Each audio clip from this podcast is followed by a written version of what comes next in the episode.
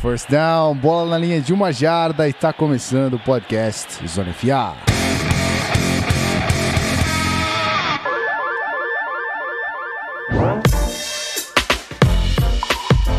Seja muito bem-vindo, querido ouvinte, você que está no feed não ao vivo, porque esse podcast também é gravado ao vivo, se você ainda não sabe, twitch.tv barra não perde isso, a gente está fazendo com o maior carinho, então chega junto.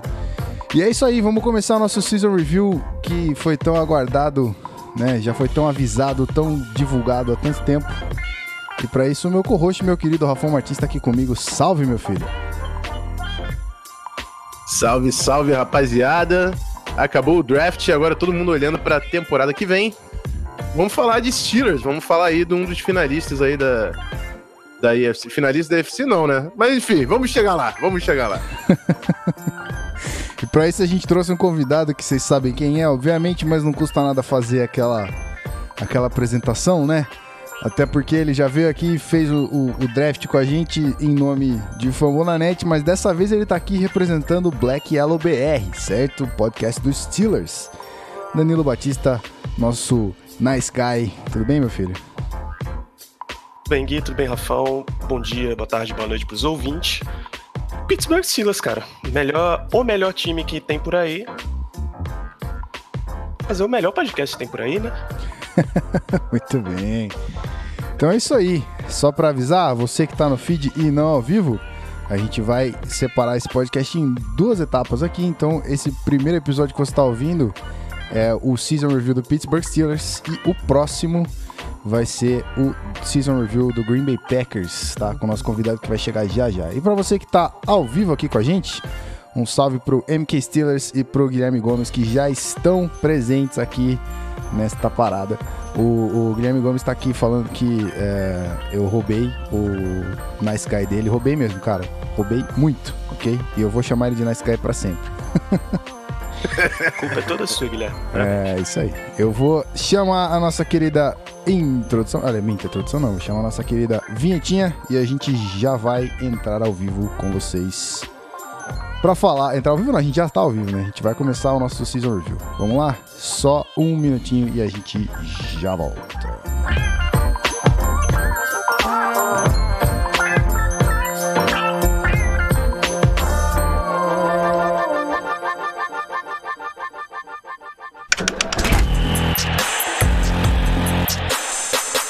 Podcast Zona FA.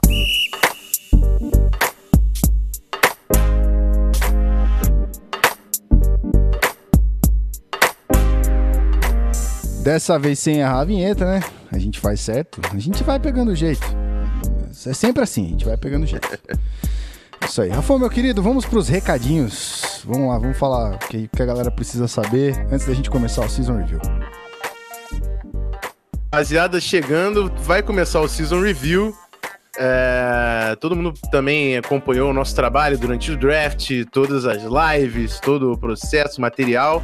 Então, se você curte o conteúdo do Zona FA, tá afim de ajudar a gente a levar isso para frente, trazer cada vez mais conteúdo para vocês, chega lá no apoia.se barra canal Zona FA, dá uma olhada nos pacotes que tem, tem o Locker Room, tem o Franchise, escolhe ali qual é o melhor para você, se você não conseguir contribuir, compartilha para rapaziada, para a galera ficar sabendo e a gente conseguir cada vez mais se estruturar e trazer um conteúdo ainda melhor para o nosso público e para os nossos apoiadores queridíssimos. Um abraço a todos eles.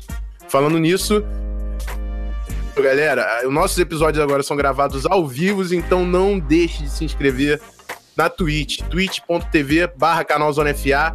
Todo sábado, 10 horas, a gente está entrando com o Season Review. E o segundo episódio da NFC, 10 horas e 11 horas, respectivamente. E a gente já tem os convidados da semana que vem, mas eu vou segurar até o final da live para revelar.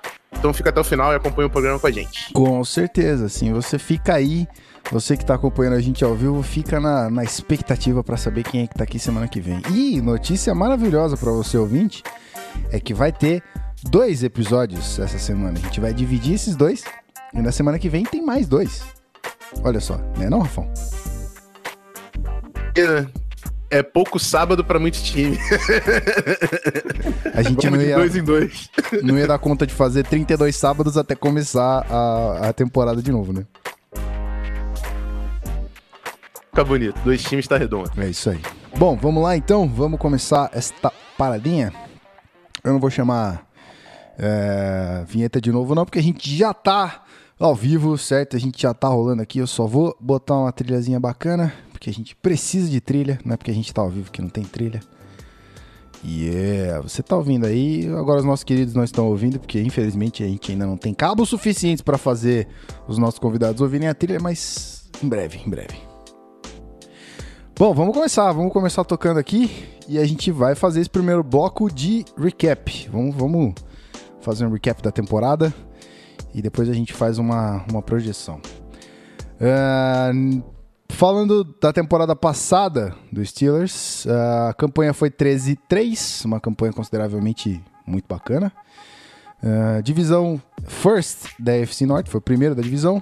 Uh, ficou em bye, bye no, no, WC. O que é bye no WC? O, Rafão faz as pautas, eu fico maluco aqui. Explica, meu filho, vai. Eles ficaram...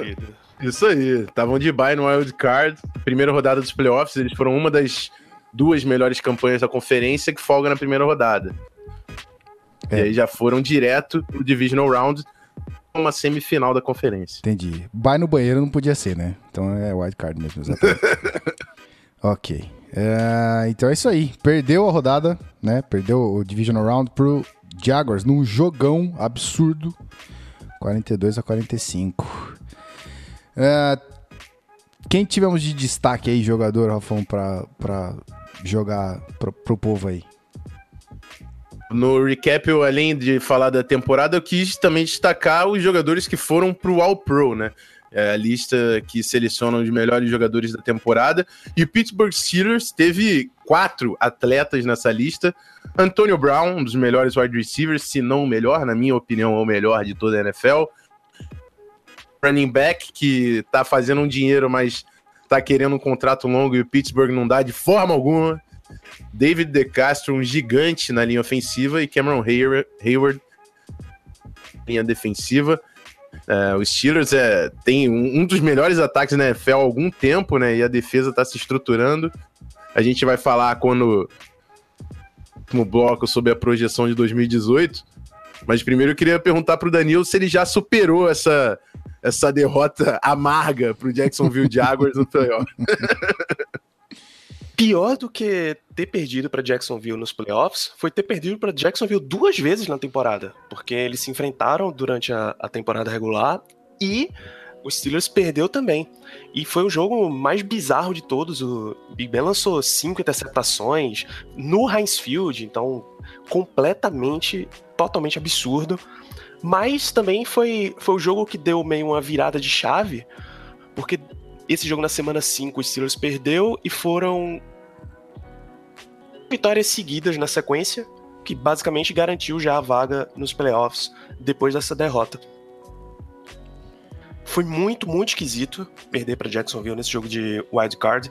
Quando, quando seu time, que tem, como o Rafão disse, um dos melhores ataques da, de toda a liga, consegue marcar mais de 40 pontos numa das grandes defesas da temporada que foi o Jacksonville Jaguars, e mesmo assim você toma mais de 45 já, mais de 45 pontos de um ataque liderado por Blake Bortles, tá aí nessa história, cara. Muito errada mesmo.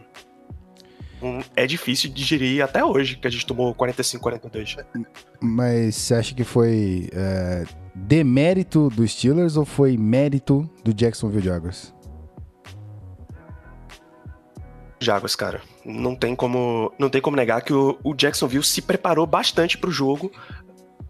Apesar de todo o papo na época que rolou, que o Steelers estava muito mais preocupado com uma possível revanche em final de conferência com o New England Patriots, a gente não, não concebo a ideia de qualquer franquia na NFL não se preparar para um jogo de playoff, cara. Ainda mais um jogo de playoff em casa.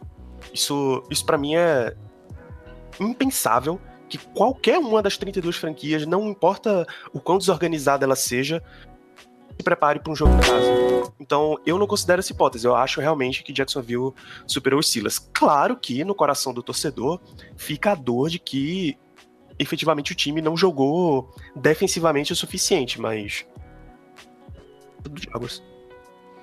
Entendi. Bom, É um time que, que bateu de frente também com o Patriots na temporada regular. Teve, teve aquele jogo bizarro com o Jesse James marcando o touchdown, que não foi. Todo mundo tava de olho no Steelers e no Patriots nos playoffs. E Fininho se meteu ali, como quem não quer nada. Conseguiu uma baita de uma vitória. Eu, pessoalmente, nem não tava botando tanta fé assim no trabalho do Doug Marrone. Não achei que ele ia durar. Temporada. E o Steelers, a partir disso, teve também que se reestruturar, né? E um, um episódio importante, o Ryan Shazier. Eu queria até perguntar pra você, Danilo.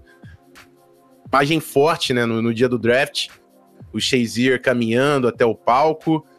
É, passa pra gente exatamente o, o estado do Shazier. Joga, imagino que da forma que a gente viu, o futuro dele na NFL parece comprometido. Mas como foi lidar com essa perda também? Na temporada 2017? Primeiro que a gente grava toda semana o Black Yellow em, em, época de temporada, né? Foi terrível gravar o episódio depois desse jogo, cara. A gente efetivamente queria só passar a semana inteira em branco sem, sem precisar ligar para isso. É, depois, saber, até saber o resultado do jogo era difícil, cara. A gente olhou aquele lance e desligou a TV. Foi dormir porque não acreditava o que estava acontecendo. É, em campo, não só um líder, como talvez o melhor jogador daquela defesa inteira, porque mundo, quem não acompanhava o Shazier, quem não acompanhava os Steelers, ele tem um estilo, ele tinha um estilo tão físico, o famoso de from sideline to sideline, conseguia cobrir as duas pontas do campo com muita velocidade. Então, quando você perde um jogador desse, você perde primeiro, o cara que tem a visão do que tá acontecendo no ataque, já que como um, um inside linebacker, ele tá alguns passos atrás da, da linha de scrimmage, e segundo, efetivamente esse cara que tinha a melhor cobertura. Então, o Steelers não estava planejado para perder ele, não conseguiu repor durante a temporada, e eu vou até adiantar um dos pontos do próximo do próximo bloco dificilmente vai conseguir repor ele para a próxima temporada também. A expectativa já é que ele não vá jogar 2018. Na minha opinião, não volta mais. Volta, sei lá, para comemoração de pô, o cara conseguiu recuperar, mas em nível de futebol americano é muito, muito difícil recuperar. Eu lembro que você falou exatamente isso no, no, no dia do draft.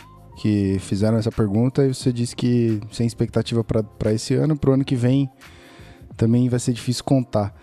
É, foi, foi bonita aquela ação que o, que, o Pittsburgh, que o Pittsburgh fez, né? De pegar o que era, era bônus do salário dele e transformar em, em salário, né? Uma, foi uma parada assim? É, o que ele ia receber como salário normal vira bônus de assinatura. Não mexe em nada em salary cap, mas o cara já recebe todo de uma vez. Porque não tem sentido ficar, ficar retendo dinheiro do cara. Né? É, e tecnicamente ele, ele vai precisar de muito tratamento ainda para conseguir voltar a andar normalmente. A gente viu a cena, tá? Eu tenho isso, ainda bem que eu tenho isso salvo antes daquele todo aquele problemão que a gente teve, mas foi foi arrepiante, cara. Você como torcedor do Steelers, o que, que você sentiu quando você viu aquilo, ele andando até o palco e tal?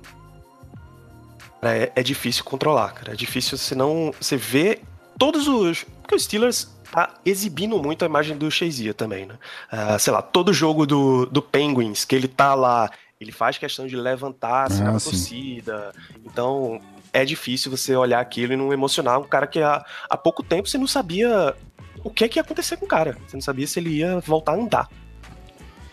Muito bem. Ele andando, andando sozinho até o palco, por exemplo, já é um avanço maravilhoso, cara. Sim. E aí, Rafão, você que já foi atleta, você que agora é coach, o que, que, que, dá pra, pra dizer de, um, de uma situação dessa e o quanto isso é doloroso, o quanto essa perda é significativa pro Steelers durante o próximo ano aí? Já foi pro, pro ano passado e para esse próximo ano? Rafão deve estar tá no mudo. Ah, amigo, tem que ter, né? Ah, Pô, o mudinho dos Olympianos sempre tem. Mas, cara, é uma situação complicada. Eu, eu aposentei porque eu fiquei com receio também de lesionar, porque querendo ou não, é um risco que sempre existe no futebol americano. Uhum. E mesmo como treinador, você é, trabalhando com, com o pessoal, você vê alguém se machucar, é um impacto muito grande. Principalmente o Shazier, que era um dos líderes, né? Não é como se fosse o cornerback 4 que entra de vez em quando. O cara era um dos líderes da defesa de Pittsburgh. Uhum. Então a presença dele, não só em campo, como no vestiário, no dia a dia, durante a semana, com certeza faz parte. Agora os Steelers tem que olhar para frente e pensar na temporada 2018, porque a NFL tá chegando aí com Shazier ou sem Shazier e o Steelers tá, tá aí para jogar. Exatamente. Falando em pontos positivos, é, falando em, em, próxima temporada exatamente, antes da gente passar por esse assunto, é, Danilo, fala para mim os pontos positivos e negativos dessa campanha dos Steelers do ano passado. É positivo, é óbvio que a gente achou mais, um, mais uma arma ofensiva, chama-se Juju Smith-Schuster. E que então, arma? já foi, foi uma escolha, entre aspas, esquisita na hora do draft. Dentro do vestiário, é, vocês devem ter acompanhado o Martevis Bryant tweetando: oh, esse cara aí não vai me substituir, não, é substituição do outro lá. Então, já causou um, um burburinho dentro do, do vestiário. Um jogador desse no draft sair do draft com mais um jogador titular é óbvio que é um ponto muito positivo. É, você entre, você pelo menos mentalmente recuperar um cara como o Ben Roethlisberger é positivo, porque ele já entrou na temporada 2017 sabe, meio de, não, essa é a última, acho que eu vou ver aí depois o que é que eu faço. Quando ele viu que o time tinha um alto nível para jogar, que o time ficou a uma marcação de arbitragem esquisita de, de ser a seed número um da conferência, de, enfim, talvez ir até o Super Bowl, porque a história ia ser completamente diferente. Então, ele viu que dá para continuar, continuar muito bem, até pontos em que vestiário mais para frente, mas você recuperou mentalmente o cara, então isso é um ponto positivo. Você deu mais reforços defensivos você tirou no draft um cara como TJ Watt, que já melhorou bastante o, o ambiente dos Steelers, então teve pontos muito positivos. Ponto negativo, aí a gente já pode também entrar em campo, chama-se John Bell, que ele ainda não decidiu o que é que vai fazer da vida. Se ele aceita os contratos que o Steelers oferece ou se ele vê se alguém paga para ele mais para frente. E número dois, defesa corrido que tomou, tomou uma surra de Chicago. Ok, um dos melhores jogos corridos de toda a liga. Tomou outra surra de Jacksonville e não conseguiu resolver a tempo de playoff. A gente ainda tá para ver o que, é que acontece para essa temporada. Muito bem. É, a gente deixa para falar de Big Ben no próximo bloco ou você quer comentar esse episódio dele aí de vou ou não vou ser o, o mentor de Mason Rudolph? Não. Aí a gente já entra tudo em 2018. É, então, beleza. Então, senhoras e senhores, vamos aqui chamar um, um bloquinho próximo e a gente já volta? Aguenta aí.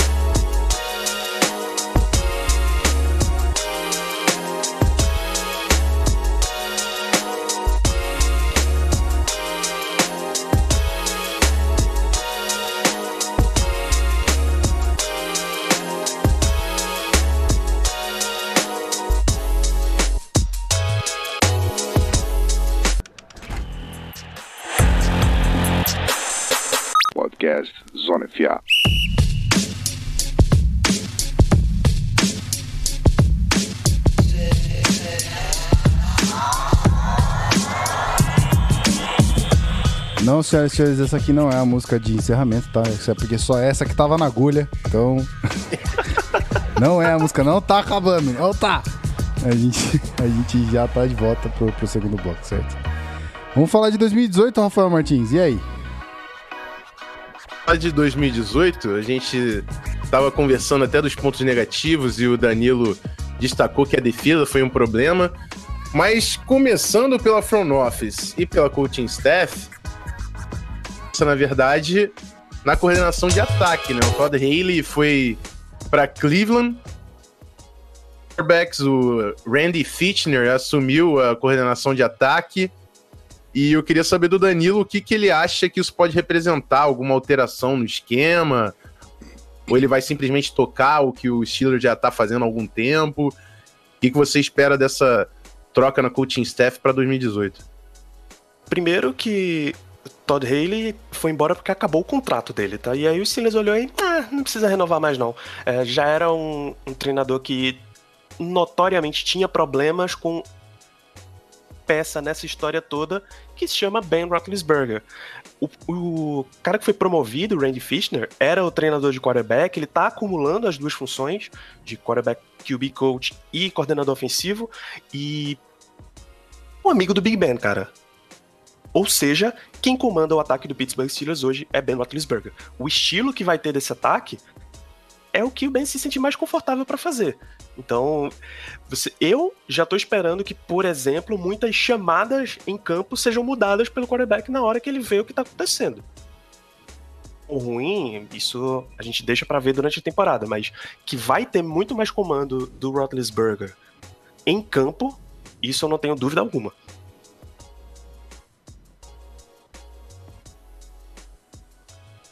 De mudança de coaching staff ofensiva, para mim a principal que aconteceu foi a aposentadoria do treinador de wide receivers, Richard Mann. Uhum. Ele que elevou o nível desse corpo de recebedores dos Steelers.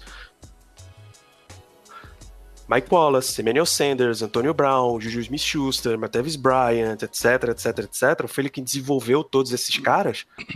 E, pô, com 70 anos ele já podia botar o boi na sombra, já podia se aposentar, né? E aí vem Daryl Drake, que era treinador de, de wide receivers do Arizona Cardinals. E resta saber o que é que ele consegue fazer com. Já tem o melhor wide receiver da liga, Antonio Brown. Já tem um wide receiver 2 estabelecido, Juju. Novato chegando nessa história aí, a gente resta saber o que é que ele, o tanto de trabalho que ele consegue fazer. Mas de ataque, particularmente, eu não tô muito preocupado, não, cara. É, quando se tem Big Ben, Livion Bell e Antonio Brown, uma diva, acho que tem muita preocupação para se ter mesmo. Falando da boa linha ofensiva, diz, diz aí. Galera, galera é muito mais psicológica do que efetivamente nível de futebol, cara.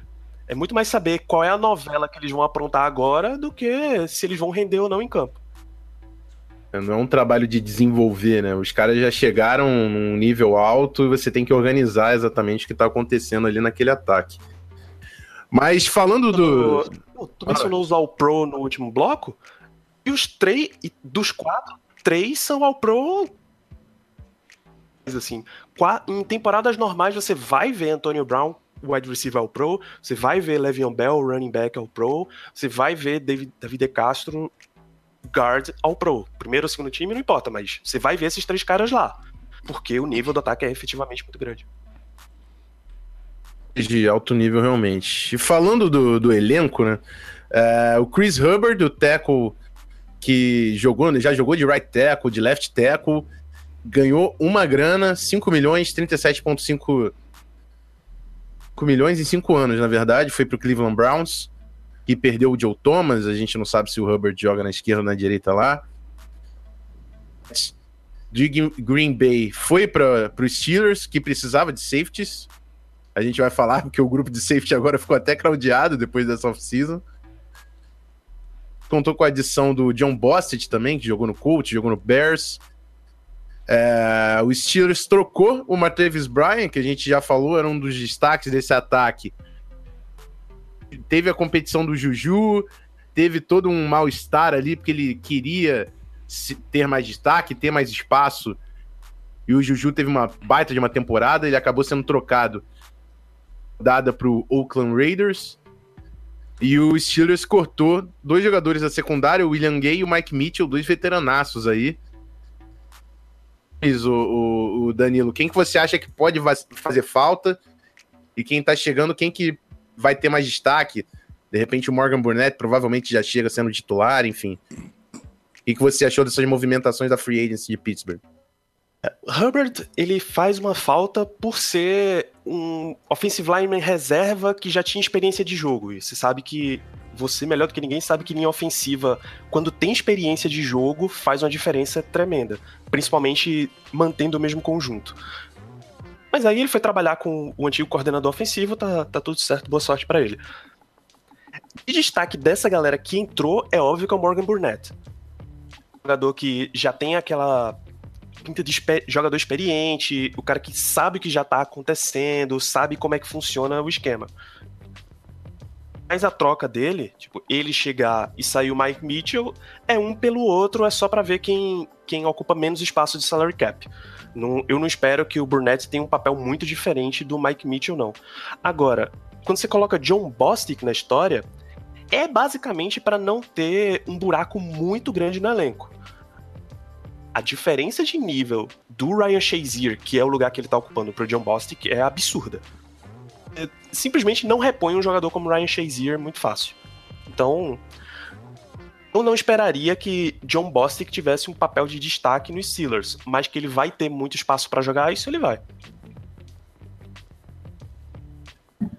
É, gente, com a saída do Shazier, o espaço existe e o Bostic é um cara que ele não é um cara consistente, mas ele já mostrou é, em alguns espaços curtos de tempo que ele é um bom jogador. Vamos ver como ele se encaixa na defesa dos Steelers. Então, passando da free agency,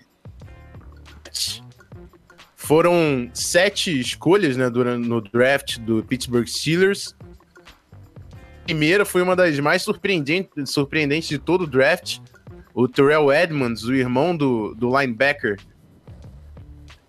é, safety de Virginia Tech, chegando para essa secundária. E eu vou falar a lista toda, Danilo, para a gente falar do grupo como um todo, se você não se incomoda, que eu acho que fica para a gente debater. Na segunda rodada veio James Washington, wide receiver de Oklahoma State. Veio o quarterback do James Washington, o Mason Rudolph, de Oklahoma State. Ainda no segundo dia, eu vou arriscar aqui o nome, que é o Chukuma Okafor, Okorafor. Offensive tackle de Western Michigan. Difícil, hein? Quinta rodada, o, o, safety Marcus Allen de Penn State, que tem um, um, modelo de jogo muito semelhante ao do Edmonds, eu quero falar disso com, com o Danilo. No mesmo, na mesma rodada, quinta rodada, o Jalen Samuels, que é um cara que eu chamo de wingback, joga de fullback, running back, tight end, ele joga ali naquele backfield. Vamos ver como o Steelers vai usar esse cara, mas é um cara com talento de criar jardas. Veio um defensive tackle de Alabama, o Joshua Fraser, que é um cara muito pesado, pode até quebrar uma lead nose, mas tanto no, no, no elenco defensivo, sétima rodada, normalmente são projetos mesmo. Mas eu queria começar perguntando pro Danilo, cara. Veio o Terrell Edmonds, que é um cara que não era tão cotado pro primeiro dia, e é um safety que joga no box.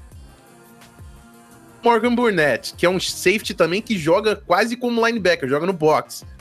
Na quinta rodada eles trouxeram Marcus Allen, que é outro safety que joga ali perto da linha de scrimmage. Eu não vejo free safeties nesse grupo do elenco defensivo dos Steelers. Tenta explicar para mim, Danilo, se é que você tem essa capacidade, o que, que você acha que vai acontecer com esses nomes aí chegando na defesa de, de Pittsburgh?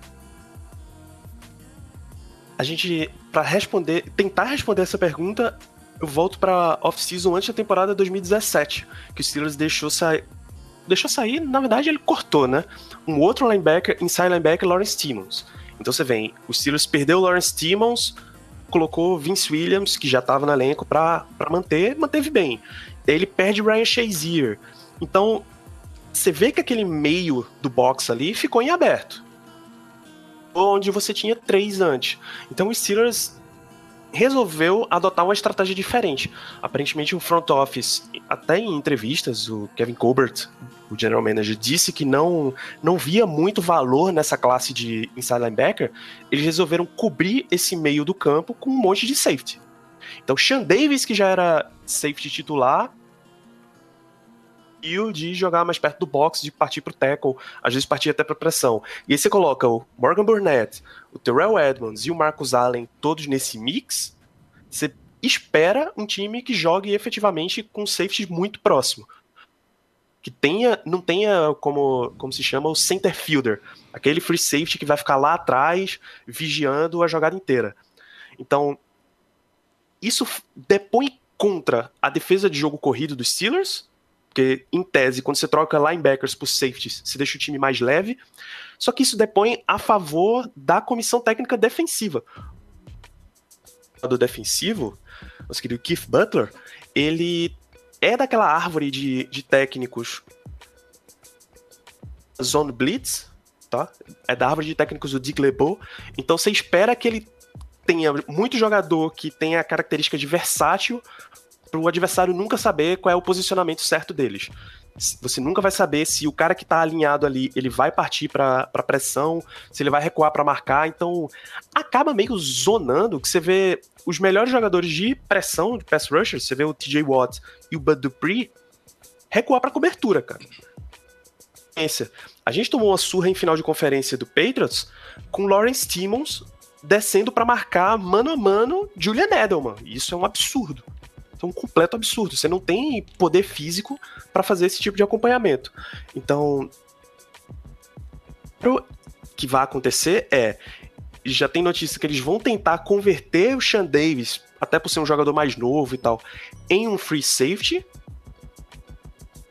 Galera toda mais perto do box numa formação que tá virando bastante comum na NFL, que se chama Big Nickel. Você faz uma formação de níquel, só que você coloca três safeties, ao invés de colocar mais um cornerback. Teoricamente, você tem um poder de tackle maior quando você faz isso. Mas eu não, não espero que tenha um free safety de ofício vindo para os Steelers, não.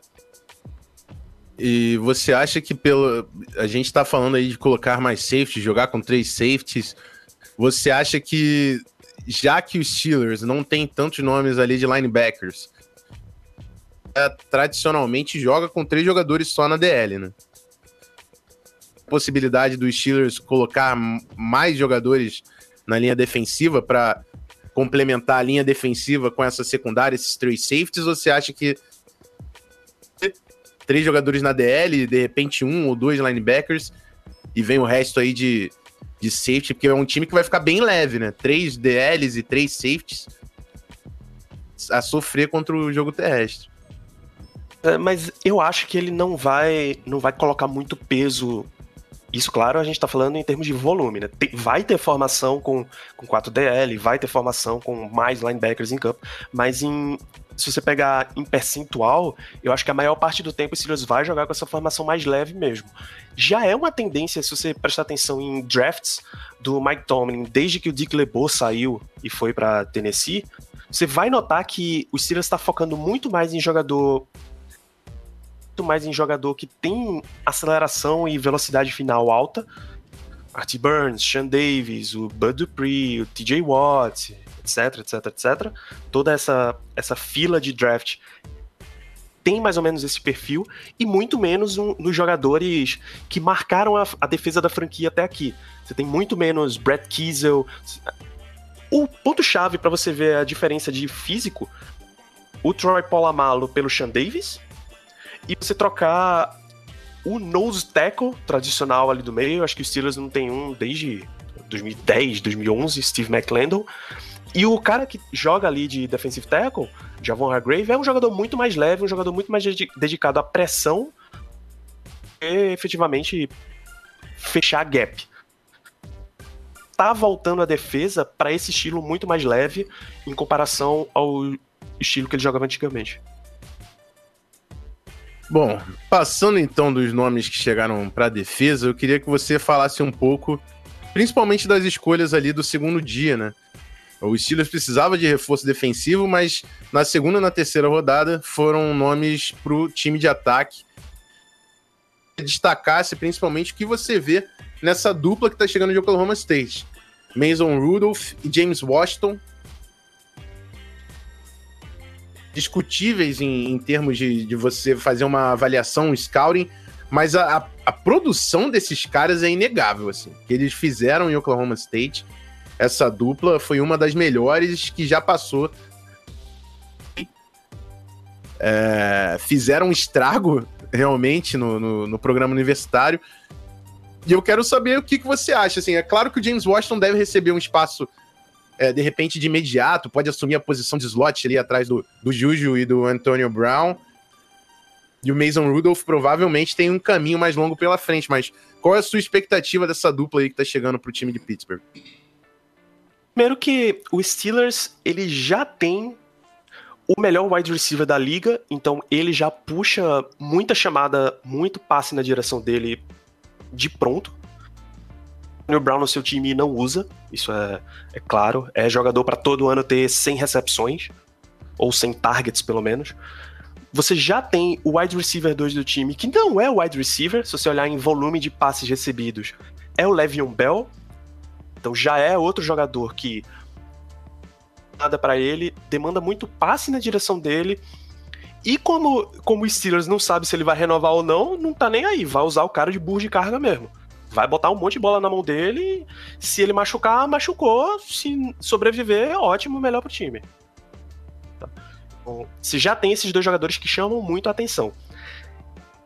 Vitória, como wide receiver 2, um jogador que vai se aproveitar do espaço que as defesas vão ocupar com os outros dois. Atenção no Antônio Brown, no Le'Veon Bell, acaba sobrando bastante para o Juju.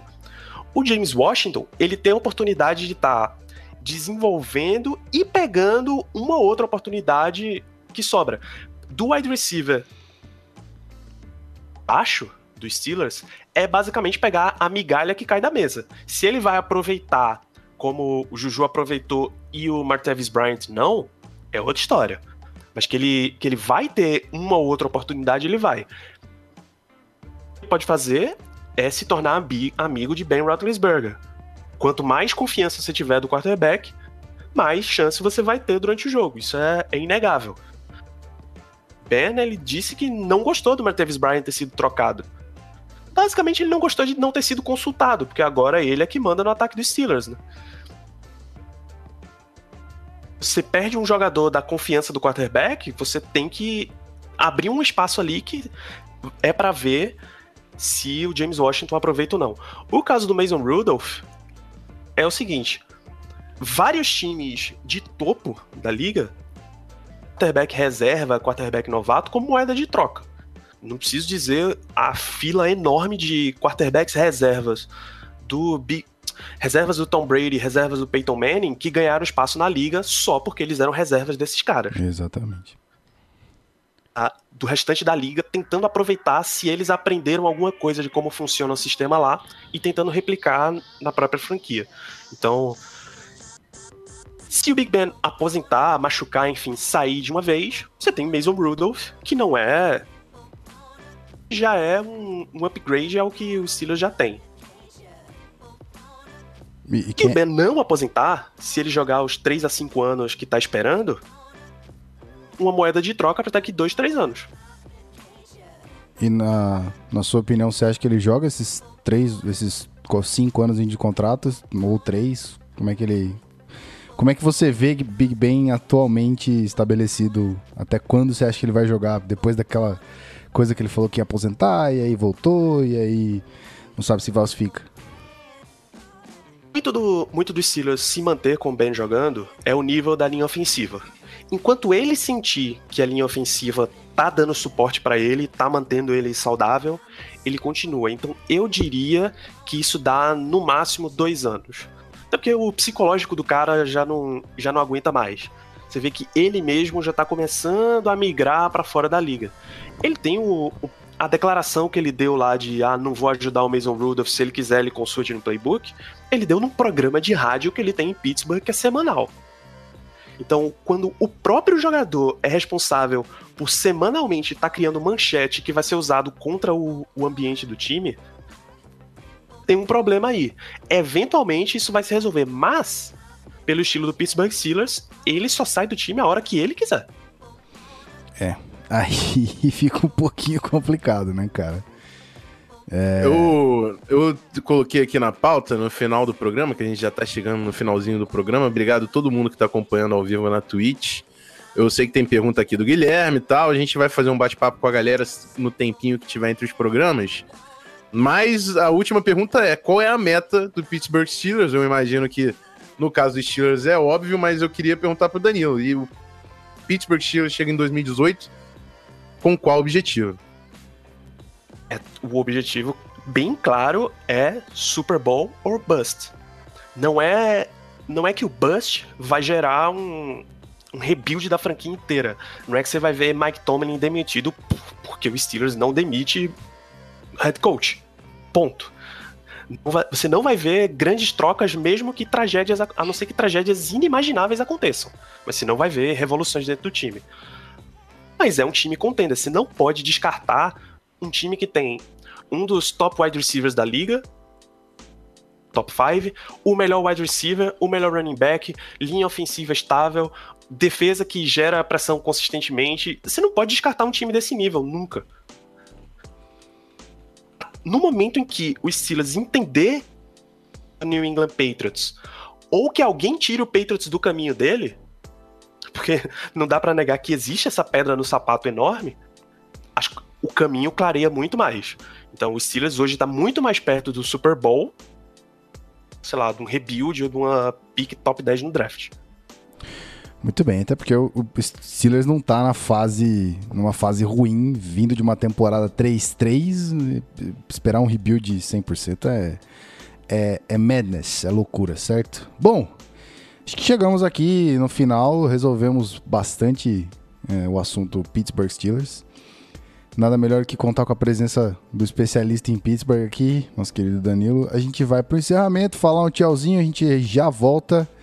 A gente só vai encerrar para você que está ouvindo aqui no feed, para você que está ao vivo, a gente já volta para falar, para responder algumas perguntas. Tem pergunta aqui no chat, a gente é, já aparece aqui, beleza?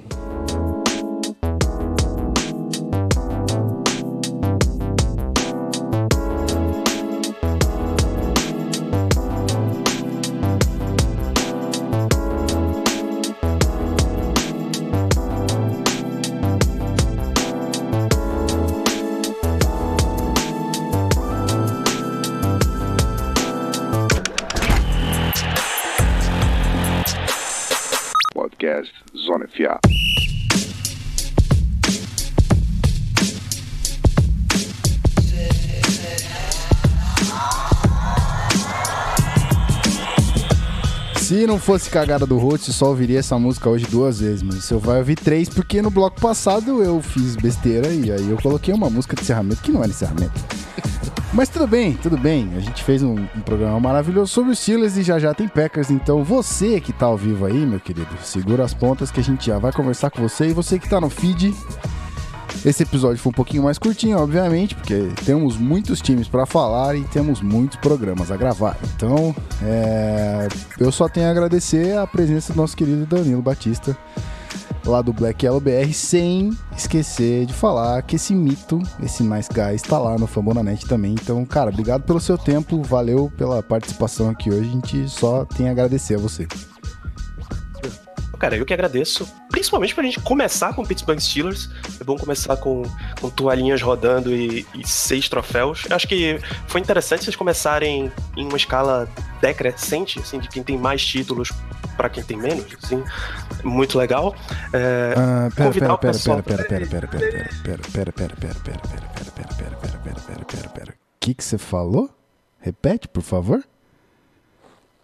mais troféus, até para quem tem menos. É bom começar com o maior campeão. Ah, entendi.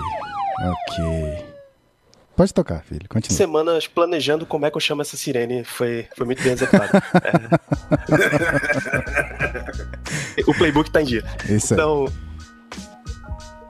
ouvir, ler e acompanhar o Black Yellow Brasil, tá em famonanet.com.br barra Black Yellow Brasil fambonanet.com.br, a casa de hoje 18 podcasts falando de NFL. O Fambonanet sai toda semana e mais 17 franquias dessa liga maravilhosa estão cobertas por lá em termos de podcast. Então, conteúdo lá tem, meu filho. Muito é, bem. Você tá na off-season porque quer. Exatamente. Se tá carente na off-season, se tá triste, é porque não acompanha nem Canal Zona FA, nem Fambonanet, nem 10 Jardas. Então, carente de conteúdo você não vai ficar. Rafael Martins, meu querido, eu não vou te agradecer muito não, porque a gente ainda tem mais um episódio para gravar. Mas muito obrigado, senhor, por segurar a bronca de pauta, de assunto, que você sabe que o noob aqui é complicado a situação.